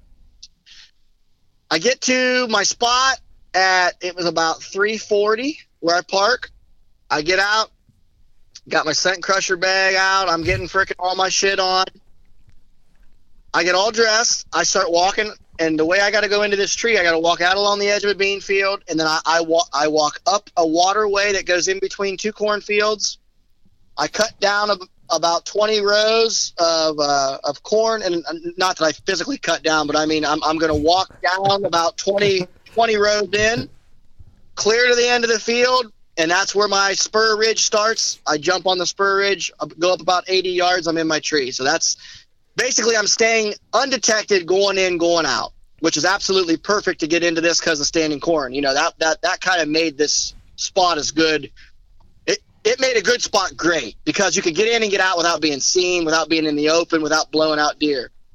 So I leave my truck and immediately I start catching out in front of me. There's these tracks. I mean, gigantic hoof prints of a buck that's running. And I mean, this has just taken place. The dirt is kicked. I mean, it is so fresh. I'm like, this just happened. I go about 100 yards and I'm like, here's some doe tracks. So I'm like, okay, this is a buck. This is a buck. A, a, a, a- looks like a big buck chasing a doe. I walk another 50 yards. I get right to the corner of this bean field where I'm going to hang a right and go up into this waterway. I happen to look down over this steep high wall to my left, and down below me is a creek. And dude, here is, I can't say for sure, but I'm pretty sure it's Inline. all I see is giant buck down below me, looking right at me. But he's he's his body's facing away. He's quartering away hard, but he's cocked back, looking at me. I'm like, so immediately I grab my rangefinder, 52 yards. I knock an arrow. I get back to full draw. I mean, I, I'm like, hey, you want to stand there and, and watch me kill you at 52 yards? Be my be my fucking guest. Like I'm back at full draw, getting. I, I am literally bringing my bringing my pin down to get nestled in, and two does directly below me that I never saw. They, uh, oh, I should say a doe, a doe and a yearling. They bust out. He follows. I let down. I'm like shit. So I watch this buck chase these does completely directly away from me, and the way he's going, I'm like, you know, I'm like, that buck is wrapping right around in towards the backside of that funnel. So now as I'm I'm I'm I'm, I'm now I'm continuing on walking to my tree, but as I'm walking to my tree, I'm like, I don't know what deer that was, but all I know is he was a freaking giant, and I'm like, he had big freaking beams, white. I'm like, that could have been the inline buck. I'm like, but regardless, the way he's heading, I'm like, hell, he might wrap right back around before this evening's over. I don't know, you know. But that doe had a yearling with her, so in my head, I'm thinking. Yeah, She wasn't- son. She was, you know, she wasn't in heat yet. So I'm like, all right, so whatever, you know. I get in my tree a little after four o'clock. I get up there, I'm getting all my hooks arranged, I'm getting my, you know, all my shit set up. About four fifteen, I've got a, uh, I I would say I'm pretty well ready to go. I've I, I've been checking ranges, you know, first time in the tree. I sit down. I'm kind of getting relaxed, you know, whatever. About 4:30, a little buck comes right up the spur, right up that spur freaking ridge. I mean, just absolutely perfect. Exactly what I want a big a big buck to do. So I'm like, all right, you know, if that's what deer are going to do here, this is perfect. He walks right by 20 yards. I'm like, man, this is what I want every buck to do. At about 4:55, I look up to my left. I had just got done sending an email. Put my phone in my pocket. I look up. I'm sitting down. I look up, and out in front of me, all I see is giant mass, big long beams, head down, and a ton of points. And this buck is on a beeline right to me, coming right up the spur ridge. At this point, I still don't know. I don't know what buck it is, but it's immediate shooter. I mean, for sure, I don't for sure. It's a freaking giant. I'm like, I don't give a shit what deer it is. It's a giant. A no-brainer. it's a no brainer. It's it's one of them bucks. You're like, oh shit, get your bow now. That's easy. Yeah, that's Yeah, the, oh, the, yeah, one you always exactly. want. And- yeah, exactly. So I grab my bow, and mind you, I've only sat in this tree now for about a grand total of 45 minutes. I've had one deer come through, so I'm anticipating this buck is going to come right up this spur ridge, walk by at 20 yards. The wind is in my face. I mean, slam dunk. he comes up. He's coming right at me. I'm I'm clicking him with my rangefinder, clicking him. He's 57. He's 48. He's freaking 44. He's 37. He hits 33 yards and stops. He looks around, continues on. He hits 22 or 23 yards now. I mean, he is in the wheelhouse, coming, but he's coming to my tree, and I'm like, shit. Now I'm starting to panic because I'm like, okay, Too close. Yeah, too close. Like You're too turn, close, do- man. You're too close, Too- man. you know, turn, turn, do something like, you know. Uh, all of a sudden, he immediately turns and starts to head. He does like a 180 and starts heading towards the corn. I don't know if a doe had went through there earlier, and he caught wind of her, and or, or caught her scent, and that's what turned him. But he immediately turns. Now he's going through all these sapling. I get back a full draw and I'm, I'm, you know, like I said, I've only been in this tree 45 minutes. I've only had one deer come by, so I don't know exactly how deer are using this funnel per se. So now I'm trying to scramble, like, okay, where's the hole? Where's the hole? Where's the hole? I find this hole. It's probably, I don't know, maybe two foot by two foot, plenty big enough. I'm like, okay, when he hits that, back at full draw, I'm gonna, I'm gonna, I'm gonna grunt at him and get him to stop and he should be about 25 yards. That, that's you know that's that's where I'm guessing. Comes in, I give him the old fashioned. I'm back at full draw. He takes two more steps. He stops. He's not looking at me, but he you know he immediately slams the brakes on, and I'm like, okay, it's now or never. He's I've got a maple tree running up his front leg, and I got a maple tree back by where his hip is. So the middle of his body is wide open. I'm like, okay, I'm centering this pin. I'm shoot, and I'm freaking, I'm, I'm drilling this deer center of body. That's, I mean, that's just that's that's where it's that's where it's at.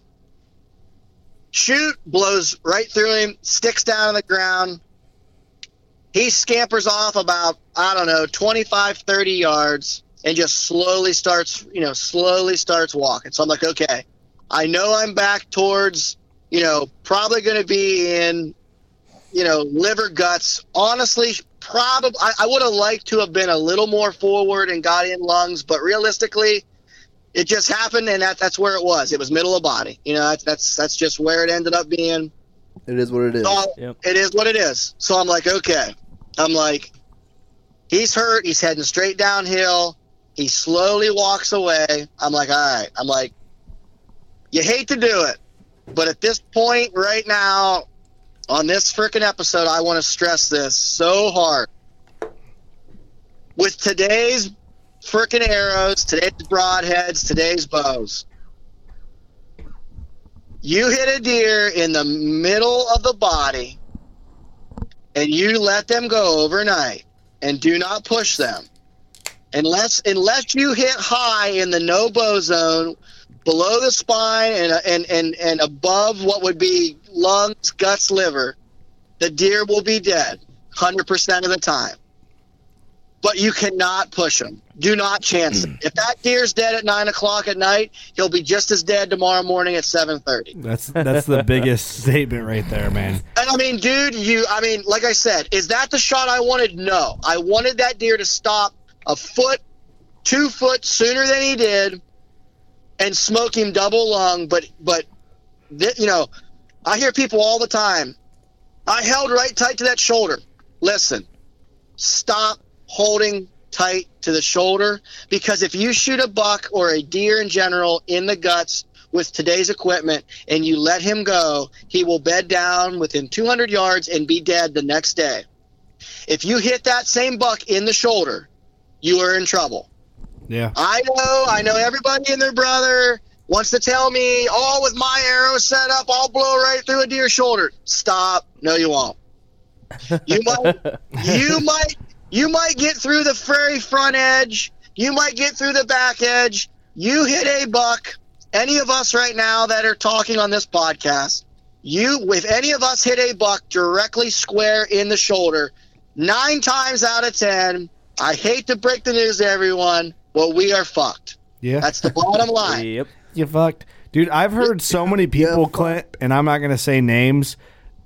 A lot of people say you're better off hitting the middle of a deer for a fatal shot than hitting, like you said, tight to the shoulder. Oh, Like, absolutely. Hey, I've heard a lot of guys say aim for the middle. Yeah. Absolutely, and and you know there there's going to be people that are going to, are, and I know there's going to be, be people that's going to listen to this podcast and are going to say, so he took an une- unethical shot. No, absolutely not, because I know that that is a lethal shot. Now, yes, I would love to heart shoot every deer or double lung every buck, and they live for 10 seconds, they run downhill, and within 10 seconds they're dead. But I'm just going to break the news to everybody. That's not real world scenarios, and that's not what happens every time. Mm-hmm. And here's the other thing that, that we were just touching on, all of us. You hit a deer in the shoulder. I'm sorry, but nine times out of ten, you're in trouble. I mean, is there a chance you could potentially get through one side and bust the heart or bust into those lungs to where it does sever enough to kill him? Absolutely. But your odds are not in your favor. I mean, now, I also don't want people to think that I'm saying go out and gut shoot every deer or go out and try to liver shoot every deer because I'm not saying that either. But I'm being real. This shot was a little back. It was a little further back than I would want, but you know what? Hey, it is what it is. And I'm here to tell people the, the you know, the truth. You gut shoot a buck and you let him go overnight. That deer will be dead and you will find it. But if you jump that deer and push him, number one, there's there is you know the next day, whenever I went in, within 150 yards of where I shot him, he was stone cold dead. There was very little blood because you've got both holes. You know, I ended up shooting that buck. It went in liver, came out guts, but I had guts plugging up both holes from the way it, you know, it, it, it went in liver in the in the front of the guts and came mm-hmm. out slightly back. Both those holes were plugged full of intestine, guts. I mean, I know it's not pretty, and I know it's not the way that you know everybody wants the double lung one. It runs, you know, it, it spews blood everywhere. Your crazy blood trail. I get that. I get that. I get that. That's that's all what we want. But like I said, I'm real world. This is real world. That's not going to happen every time. And in my scenario, hey, if you want to hold super tight to that freaking tree and try to double lung that deer, go for it. I'm not doing that. I mean, I, I'm, you know, I'm not holding one inch off a maple tree and trying to thread the needle at 27, hoping that I don't hit the maple tree. Yeah. I'm just, you know, I'm just, that's, that's just not, you know, to me, that's just not what I'm going to do. And, you know, like I said, I want people to understand that if you gut shoot a deer or you hit a deer back, that deer is going to be dead 100% of the time. For There is sure. no Yep. there is no animal that can live with a hole through its intestines or its guts, especially when you get two holes. No animal on this planet will live through that. I'll guarantee it. Not going to live through that. I think a lot of people don't think that through because they shoot that deer and then within uh Two hours they go look for it. exactly. And then they're like oh I jumped them. Well yeah you did. If, and then what they'll do is if they go look in the morning they'll find that deer not far from where you jumped them dead. And if they're lucky. yeah if they're lucky. Um but yeah if you let a deer go like my theory is if you find a deer's bed um if you hit him what could be a fatal shot if you track him find his bed and then you back out if you go back in you will find him dead not far from that first bed because Oh, if he's feeling that sick that he bedded and, and you didn't push him hard he's going to bed back down within a reasonable distance to where you can find him again Yeah. Yep. Um, yep. And, I, and that's the nightmares. Like I love getting calls for blood trails. Um, I got one yesterday actually, and uh, I just love to analyze them and try to apply. Like I try to go on every blood trail I can. That's like the number one thing I preach. Like if you can go on a blood trail, go on it. And uh, Absolutely. it's one of those. Uh, I had a buddy tell a story about how he tracked this deer he shot, and he went 300 yards, but the deer hadn't bedded down yet, but he bled pretty good, and he went back the next day and never found it. I'm like, man, if he didn't bed with that and he gave him enough time, I'm like, I got to think you hit him forward. If he bled, they will bleed good on a forward hit, but they don't have that sick feeling or to bed down. They're just bleeding. Yep. Yep. Um, do you find that same thing, Clint? Like with a forward hit?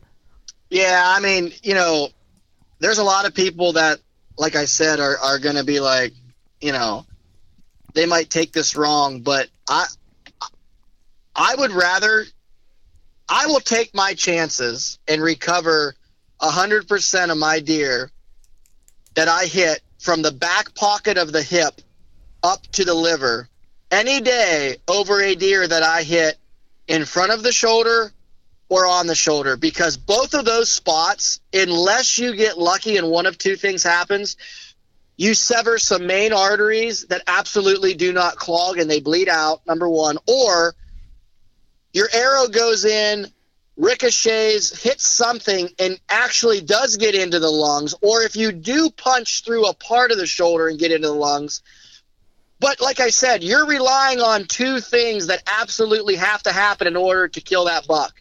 If I shoot every deer for the rest of my life in the guts and I let them go overnight, I will guarantee you every one of those deer will be dead. Every one. Guaranteed. Yeah. I mean, and that that that frontal shot, you've got a lot of veins and arteries, and you got muscle. You got a lot of blood pumping through that up towards that brisket, you know, up towards the bottom of the throat. But if you don't hit the right stuff in that spot, that deer will not die, or he will go so far uh, either off your property or just continue to, to go for could be days till he finally bleeds out. And it's like, man, that is just not the scenario that you want. I mean, Right. you know, that's just that's just not the scenario. But uh, But isn't isn't it funny though? Like even if you think about like if you hit a deer in the guts or the liver, it's gonna die. But what Oh, you always do, and the same thing you did, the same thing I did in my last buck I shot, you you, al- you always question it. You question it. You question it and you call Oh, a yeah. buddy. Or you call Oh, someone yeah. that you knew, or you call like three or four friends, like, "Hey, man, this Yeah. what happened. What do you think?" Like Absolutely, absolutely. the reassurance. Yeah, just because the reassurance thing, and, and that's why you know I called you after I shot that buck. Um, what when I drew back on that deer and I settled my pin, I mean it was hundred percent. Honestly, uh, you know I shot uh, three or four turkeys with my bow. I shot that antelope. That shot felt as good, if not better, than any shot I've put on an animal this year. I hit exactly where I wanted. Um, you know, I, I knew in my head it, I, I was going to have to be a touchback. I was fine with that. I'm confident in myself, confident in my equipment. But it's always nice when you crawl out to call a buddy, like you said, and be like, hey, man, this is what I did. Found my arrow. This is what happened. This is what the deer did. What do you think? It's just, it's just like, you just, you know it's good, but you just want to hear someone say that, and, it, and, it, and it, it's just nice to have that. But like for me, I watched that arrow zip through him. I, I saw him react. You know, he was slowly walking away, head down.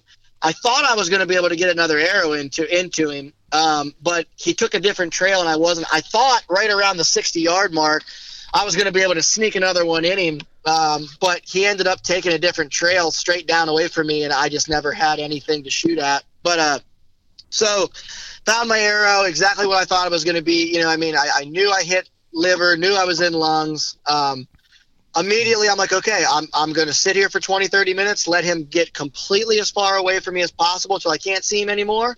Quietly climb down, get my arrow, get the hell out of here.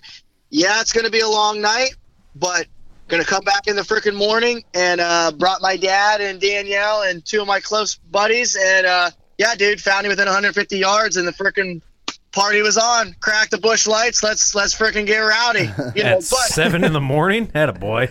at a boy, seven in the morning. Seriously, no, hold on. When, when you found that dude, did you really crack a beer? Absolutely. Had a boy. Absolutely. Absolutely. is that even a question? I like how he I sounded mean, confused. He was like, I, I yeah. mean, well, it was it was funny because uh, I'm the one that actually found him. We we got to a point where we were like, ah, did he go left? Did he go right? Did he cut back up this creek? And everybody went left and right. I was like, okay, I'm gonna walk his creek back up, and I start walking, and all I see up ahead is just his left side sticking up over this log. So I I pull my binoculars up and I see it. And like my buddies, like they they still are laughing about this, and it's been almost two weeks since I killed it. But like they're like, dude, we were 200 yards from you, and they're like, you were fucking freaking out, like we were right beside you. and I mean, like I don't even know what all I said, but they're just like, dude, all we heard were basically cuss words, and he's a fucking giant, and get over here now, he's dead, and just a bunch more cuss words. And I mean, it, it is. I mean, you know. That's awesome, But- dude. yeah, you know, it's just like you know that that buck. I mean,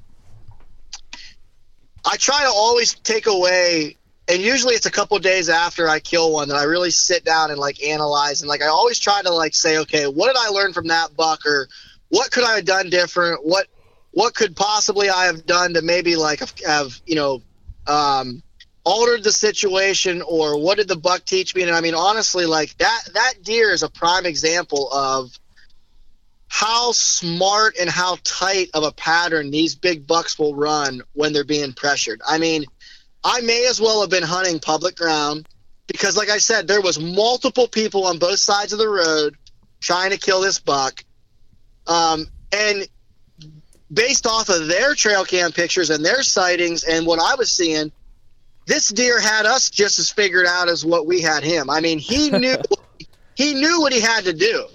I mean, um, that that deer, I honestly think in late October on that spur ridge, I I really think that deer was living super close to that. I honestly think that buck is the buck I saw walking in. I think he made a. I think he ran those does, realized they weren't in heat, made a gigantic circle, and was going to loop right back into the same bottom. I really, I really honestly swear to God, I think I that was the buck I drew back on at 52 yards walking in, and then an hour and 15 minutes later, he ended up in my lap. Um, just goes to show you the power of a of a really good travel corridor and funnel in you know in, in that November time. I mean, it's just that's a spot that a lot of deer are going to use year round. But in the rut, man, those bucks, I mean, they just they know they can travel and cover ground using those you know those saddles and those funnels. And I mean, I I preach that to guys so much. I mean, I people call me crazy, but I will take a funnel over a bedding area any day. And for the simple fact of once those does are bred and all the bucks know it, that bedding area now is worthless, and none of us are going to know that. You know what I mean? Like we're not going to know if all the does in this thicket are in heat or not, but I can damn well guarantee you that funnel, that spur ridge uh, running off that main ridge, that is a funnel that's used year round, and you bet your sweet asses in November, more than just more than just my buck was going to use that. He was not the only big deer in the area going to use that ridge, guaranteed. Right. Yeah, it makes per- it makes perfect sense when you break it down that way. Yeah. And I think And I a lot think- of guys overlook shit like that because Yep. They they just it's a lot of times when you hunt a property, uh, one of the properties I hunt, I've only hunted a couple of years. It takes you a little bit to like wake up to what's there. Like, oh shit, this is right in front of me, and there it is. Oh, yeah. Like I Yep. get that's a natural terrain feature. Deer have to move this Yeah. way. Yep. It's uh, I think people just don't really break things down as far as like the simple things. Like a creek really can control how a deer move through a property Oh, Yeah, for, for sure. sure. a ravine is a big deal, and I think people just think like, oh, I just hunt this ravine. It's like, man, if you really break that ravine down, you could really up your success if you broke it down in the proper ways to to get in there, and Yeah. whether you're morning hunting or afternoon hunting or midday hunting. Um, you know, and some people's property don't allow for that, but you got to break it down the way you can. Um, but it was just awesome, man, to see because when you called me about that buck and you ran through me the scenario, I'm like, well, that deer's dead. You're like, yeah, I got to wait overnight, and you're like, dude, he's he's a giant, points everywhere, big boy, and uh, the whole next day I was waiting for a text because you're an hour ahead of us in Ohio. Yep. And I'm like, come on, he's got to be out there looking for that fucking thing right now. I was with Cam- I work with Cameron for Yeah. people who don't know, our our, our podcast intern. Um, I'm like, dude, Clint's got to be looking for that buck right now. Like, I, he, I haven't got a text from him. I don't know what the fuck's going on. And uh, you text me like, headed out now, and then I don't know. 45 minutes later, you're like, got him. You sent me that picture, and I'm like, Jesus, dude. it's a giant. You sent me a picture of the buck just laying down, like, you know, just dead on the ground. Yeah. Not him, not the hero photo of him holding it. And I'm like, that's a giant, dude. What'd he go? What was the score? He had uh, he had 19 points, but he had four broke. So with just um, with just those 15, I scored him once, and I got one I was like 173 and some change. My buddy scored him once and got like 172 and some change. So he's right around that like 172, 174. You know, right in there. Um, I'm, I've, I've, I've tried to judge off of pictures. Didn't what he go think- 180s, though? Gross? Well, no, that was the, that was gross with those points missing. Now Oh, with the oh, five, oh. with the with the four points broken, it's hard to tell because a lot of my pictures you you can't tell exactly. One of those points was a solid five or six inch point. I mean, if I had to guess, that deer was mid to high 80s with all of his points. It's a giant, dude. He- I mean, he's if- a giant anyway, broken Yeah. points or not. He's Yeah. a giant. Oh yeah, for sure. Yeah, I mean, like I said, I, you know, you guys know. I mean, I like to score for fun, but I don't. I don't. You know, Isn't I that- don't base. That's up there. Push. What was uh extra? Your buck, your big one, Um, your big big one, I should say. He he was 191 gross, and I got I got another one that's 174, and then I got a 163, and then this you know Inline's. You know, he's he's he's right in there. Right, he's right in there. Either my second or third biggest. So I mean, you know, it was. But like I said, I mean, all those all those bucks, dude, score wise, man. I'll be honest with you. My favorite buck right now, favorite buck I've ever killed right now, Big Six from last year, because that cocksucker, in plain words, made me hunt him 97 days till I killed him. I mean, you know, still to this day, uh, that that deer is a 130 inch buck, but he's my favorite buck because I mean, I just I had to literally devote every day to killing that buck. And I mean, it was just it was just fun to chase him. I mean, it was just you know, and, I, and I've got 12 bucks that are going to score bigger than him, but it's just like I said, man, score. I like scoring; it's fun and all that, but man, it just that's that does not get me going as much as like other shit does. How many Right. How many rolls of trophy tape do you think it would take to cover all uh, all the bucks that you've shot? Uh, just Well, an estimate. The first, God the first it. time, the first time that Kurt comes over, we're gonna get him out. I got. Well, with that buck, that'll be my 15th or 16th buck mounted. So we're gonna, we're definitely gonna need a couple rolls, but we're gonna figure it out once Kurt comes over. We're gonna get it. We're, we're gonna tape them all. I'm Hey. gonna watch. Kurt's, Kurt's gonna show me how to tape them all. Hey, hopefully you uh you catch those uh, Black Friday deals on uh trophy tape. You know, a dollar a tape roll. What's up? Absolutely, that's what I need. Save your fucking money. Save your money. Clint, let's give a few tips to guys on now since it's the Thanksgiving special. We'll go from Thanksgiving and on.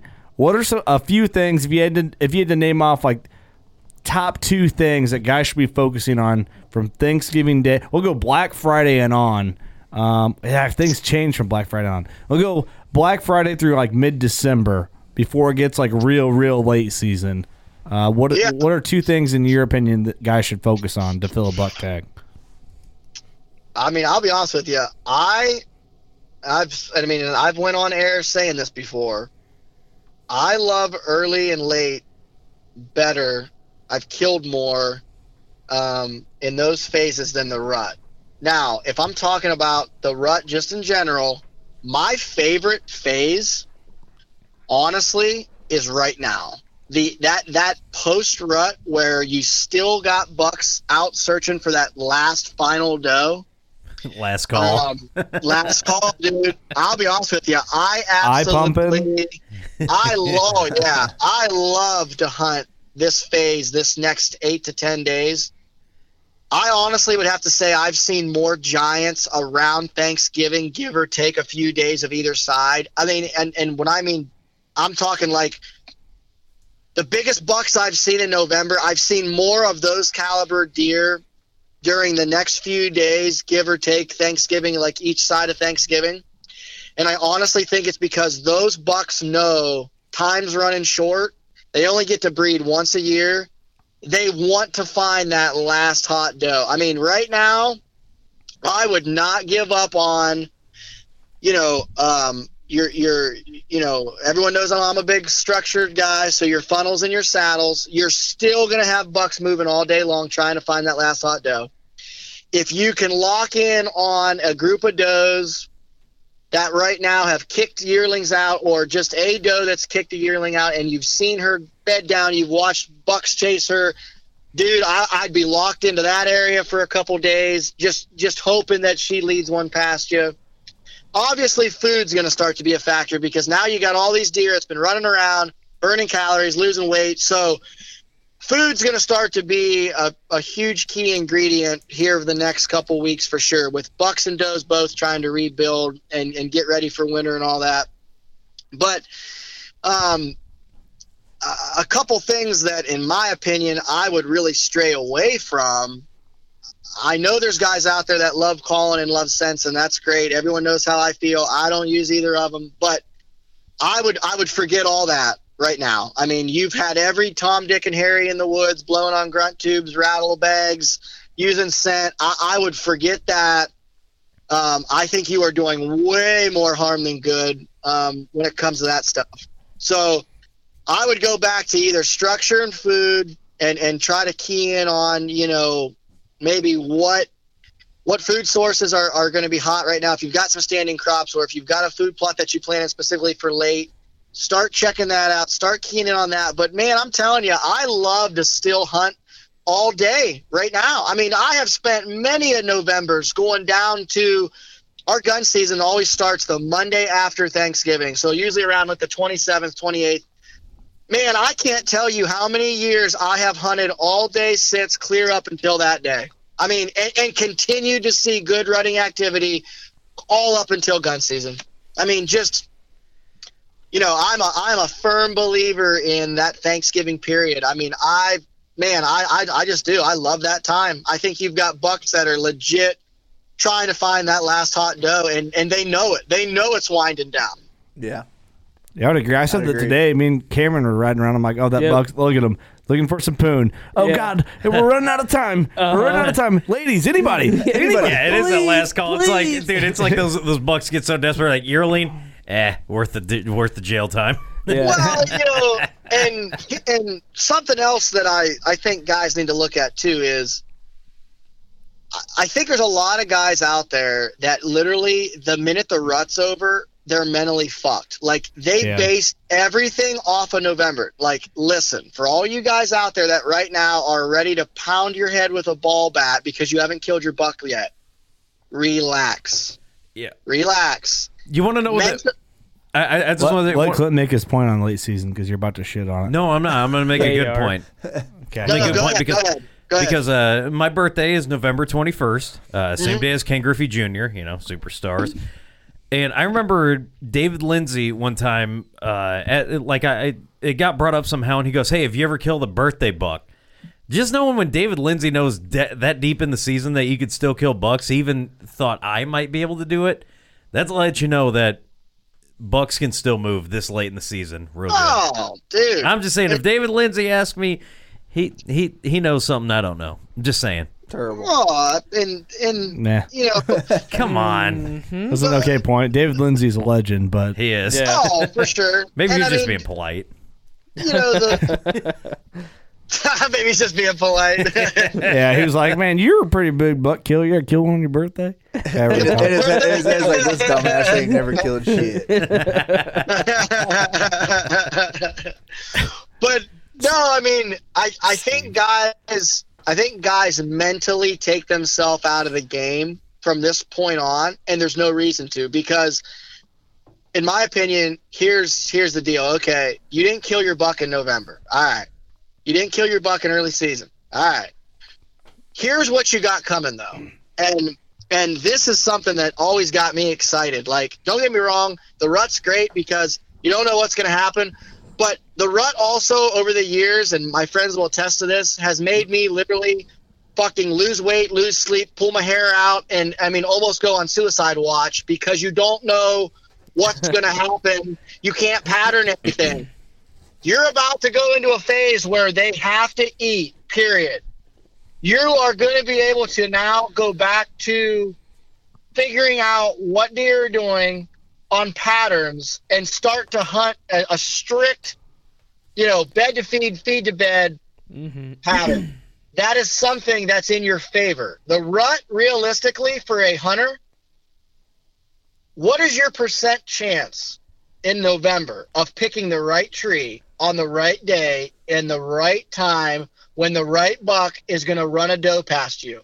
Do you tell me what your your percentage? I mean, if you really stop and think about it, your percentage is as low as it possibly can get for all that luck to align, for all those stars to align. Late season, let's say it's a frickin' a bean field that lays wet and a farmer can't get to, they're still standing. It's a cornfield that was just picked a week ago and all the deer in it right now. It's a it's some it's some oak trees that are dropping acorns late that all the deer are now too. Dude, you've got all that stuff pattern wise in your favor. I mean, you're gonna have deer congregating there on patterns. Your chances are skyrocketing when it comes to that. I mean, you're you're you you are now not just relying on luck to have a buck run by you. Now you've got legit hardcore evidence of food or maybe it's maybe your property's got a ton of cover on it and the food's on your neighbors, but you're in the middle. Oh my god, dude, you're sitting on a golden ticket. Like you've got to mentally keep yourself in check and and start finding the positives in this later season phase. And and the main positive is you're going to have bucks go back on some patterns. It's not just going to be this sporadic here one day, gone for the next two weeks type of shit. You find a buck that's on a pattern right now, and you figure out a good win, dude. You can go in and kill him. I mean, it's and and you talk to, you know, I mean, obviously the Lindsays are freaking legends, but you talk to them guys, Drurys, Lakosky's. Look at how many giants they kill after the rut every single mm-hmm. year. I mean, dude, look at I mean, look at the giants that are killed every year after November. I mean, it's you know, Ross. don't. Oh, that's what I'm saying. I mean, you know, that's what I mean. I mean, dude, Mm-hmm. you know, last, last year, what? Me, Ross, and didn't Chandler kill a big one in late season? Didn't all three of us kill late? I think Chandler's. uh Ross his was later? December. Yeah, Ross. Mine killed was one. December in two years in a row. Mine was January 13th. Yeah. Ross was in December. I, I remember he was in in around Christmas or something. But you know, but regardless, my point is is do not mentally check yourself out. The season, and here's the other thing. The season is literally at this point only half or a little more than half over. Like don't mentally take yourself out of the ball game in the bottom of the fifth inning. I mean, you know, it's not like it's you know you're in the third quarter now with two minutes left and then it's the four. I mean, there's still a lot of hunting to be done. You Well, know, in little league, it's the it's the eighth inning. yeah, in little league, But this is the big league. Go to hell, Steve. it's the big league. That's what I'm saying. I mean, hell. you know, Eat shit. just don't don't mentally check yourself out. I think a lot of guys. That's a great can't- tip, dude. That's a I think great a lot tip. of guys a lot of guys panic when the rut is gone because they are relying on luck. But dude, you know, take take a step back, take a couple days off if you have to. Go re readjust some cameras. Go check out. Go just go drive around one night right before dark. Do some glassing. Look and see. Okay, this field right here, standing beans. There's 37 deer in it. Chances are there's probably going to be a big buck there at some point in time here soon, replenishing himself. I need to get a camera up here. Run a camera, see what's going on, or glass that field a few nights a week. Find yourself a buck to hunt, and you're right back in the game. But so many guys panic and absolutely just lose their shit because November turns into December. Whereas me, I'm the opposite. I'm like, hey, that was fun sitting dark till dark 27 days and losing 10 pounds and being and being on suicide watch all month. But guess what? I'm going to go back to patterns now and I'm going to go back to like hardcore legit evidence that I can justify why I'm hunting here every night. Evening That's what I'm hunts, baby. do. Sleeping in. Yeah, exactly. That's what I'm going to do. Like, you know, I think that late season tip, like don't burn yourself out, like th- things can get easier now, is a great tip to keep people in line. I think it's a good positive mojo um, because I know what it's like to hunt hard all November and and mid October to end of November and come up with nothing uh, several years in a row. You're killed the buck in December? Ooh, uh, uh, no, I haven't. I don't think. Damn. You I- need to go to Ohio. I killed the earliest I've killed like a like I've killed bucks like opening day. The biggest buck I've but you gotta remember I've never I don't really have late season food sources usually. Um, I'm hunting like big timber, but they can still be killed. My dad killed one January 10th. yep. Shit. You know, it can be done. But a lot of it early in my earlier days is I'm getting burnt out, so I'm not Yep. hunting as hard. I'm not hunting Yeah. like I would in December as like I would October, November. The you know the earliest I've ever killed a mature buck is November 17th. I've killed bucks opening day, but not like big mature bucks. What's the latest you killed a deer? Uh, about no, uh, November 30th was one of my biggest, 150 inch 10. Your next next year's goal is kill a deer in December. I kill a deer whenever the deer let me kill it. Absolutely, I'm with you. Hey, you want me to you want me to kill you on opening night? Perfect. Yeah, so just because I haven't killed a deer in December doesn't mean I'm any less experienced. Because I'm like, well, fuck, if I can kill a deer before that, I'm not gonna be like, ah, I'll kill you in Well, I'm December. not Just give, saying, me- I'm- give me two know. weeks, brother. I'll kill you in December. I gotta prove a point. Yeah, I gotta prove a point. Let- let- meet, meet, meet me back Steve called me out on a podcast with Clint Casper, so now I gotta kill your ass December 1st, motherfucker. It's like setting up a high school. It's like a setting up a fight. you ever killed a buck You over be the I'm just parking kidding. lot. Uh, I've killed one. You ever kill a buck that had sex? I don't know. I don't ask. I, I don't know, dude. How about I, that? You coming at me with these questions? I, dude, I'm just asking. You ever killed a buck that had sex before? Uh, Probably. Probably. I, don't, I didn't ask. This buck probably didn't. Wrong. This buck probably Wrong. didn't screw. I don't know. He's he's early, dude. He was he was a young deer, dude. He probably uh, He's still living with his parents, man. yeah. It doesn't mean He was dude, still I- looking for girls on I live with Tinder. I live with my parents. I get laid. So what's up? yeah. Your buck still had a bunk bed. He's still in a bunk bed. Brothers of the struggle. What's up? Uh, you know, I, I put him out of You misery. killed the deer. If you were a deer, that's the deer you killed. That's what I'm saying, dude. I only shoot deer as mature as I am. I love that saying. I, I, I love that too. And you know, just sitting here listening to all of us freaking, freaking say all this and, and kind of you know crack up on Steve right now. But something else I just thought of that I think is worth mentioning too is for guys right now that still have that buck tag and are still out there. You know, um, dude, embrace it. I mean, okay, you didn't, you didn't, you haven't killed a buck yet. I get it, but I'll be honest with you. Like, as much as I love to kill big deer, prime example, my buddy's hunting one of my farms, and he's been hunting all day, and I drive him fucking nuts. I call him like every two hours or text him, dude. What are you seeing, dude? You see a buck, dude? Dude, did the did the black rack buck come in yet? Did you what? Did, did you see him or what? I mean, it's just I'm constantly like on the edge of my seat waiting. Like I'm I'm envious that he is still hunting with a buck tag. Like so, I get it.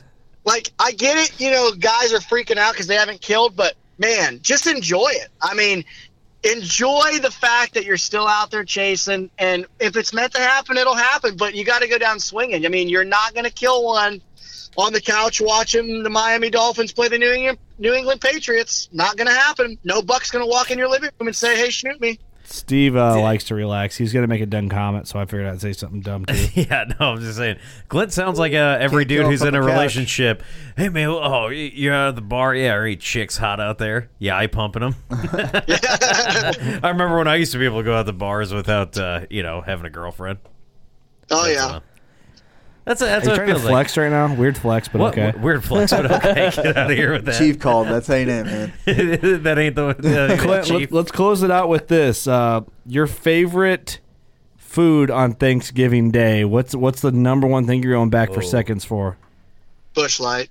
Hell yeah. Okay, actual food, not uh, Oh, liquid no, calories. My man. Uh, oh man, I'm gonna have to go with. I'm a. I mean, God, it's it's probably gonna have to be turkey, man. I'm a I'm a turkey junkie, especially whenever we we smoke them and stuff. Oh man, I I I could I could eat that shit every day. Heard There's just, there's just no doubt. If close second would be uh, uh this it's, it's like a green bean casserole deal that like my mom and different people have made. Like, oh man, I love it. I love the shit out of that too. I know what you're talking about. Good stuff. And, and give, Oh it- yeah. Give us. I'm going to do a roundtable. We're going to start with you, Clint, because you're the guest. Give us something that you're thankful for, and then we'll run around the table. I am thankful for Danielle and the boys, number one, and I'm thankful that I'm able to live the life I live as far as the bow hunting, the farming, the writing. I mean, I I can't lie, I live a pretty pretty badass life. I'm pretty thankful, pretty thankful for that.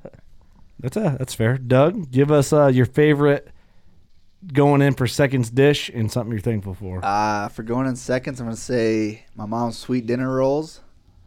Oh, that's a good one. Son, Or- save some of those. What better than Texas Roadhouse, huh? They're better. Oh! I'll have to bring some. They're pretty All bomb. right. Yeah, what's up? we got to get some of these. I'll be your new Or stepdaddy. uh, I'm with Clint. Or some turkey. I'm a I'm a big fan of the turkey. There you go. There you go. And uh, thankful. Uh, I'm thankful for meeting you guys. Wow. You know, Oh, dude. Ah, Shot. Shut up. without Eric, I would never met you guys. Shut up. It's uh, I'd be Amazing sitting at what home. can I'd be sitting home drinking a beer, looking at my one my buck I shot. pretty good Well- time. Well, this is this is this is awkward. My shorts are rising. What's going on here? My shorts are What's rising. awkward I is he's bet- wearing shorts right I've now. been fully torqued the whole time. Dude, it's been an hour and a half. You should go see a doctor. but no, it's four hours or more, dude. He's still got like two hours that- left.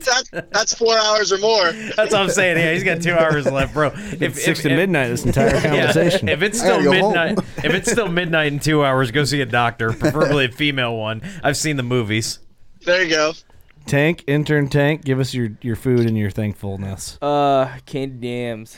What? Candied yams. Candied yams. Oh, Oh, man, yeah. I'm a Good stuff. sucker for that stuff. I don't know if I've ever had it. It's uh, sweet potatoes. Oh, Sweet yeah. potatoes. Okay. I don't know. Yeah, I'm have said sweet potatoes. Sweet No. potatoes.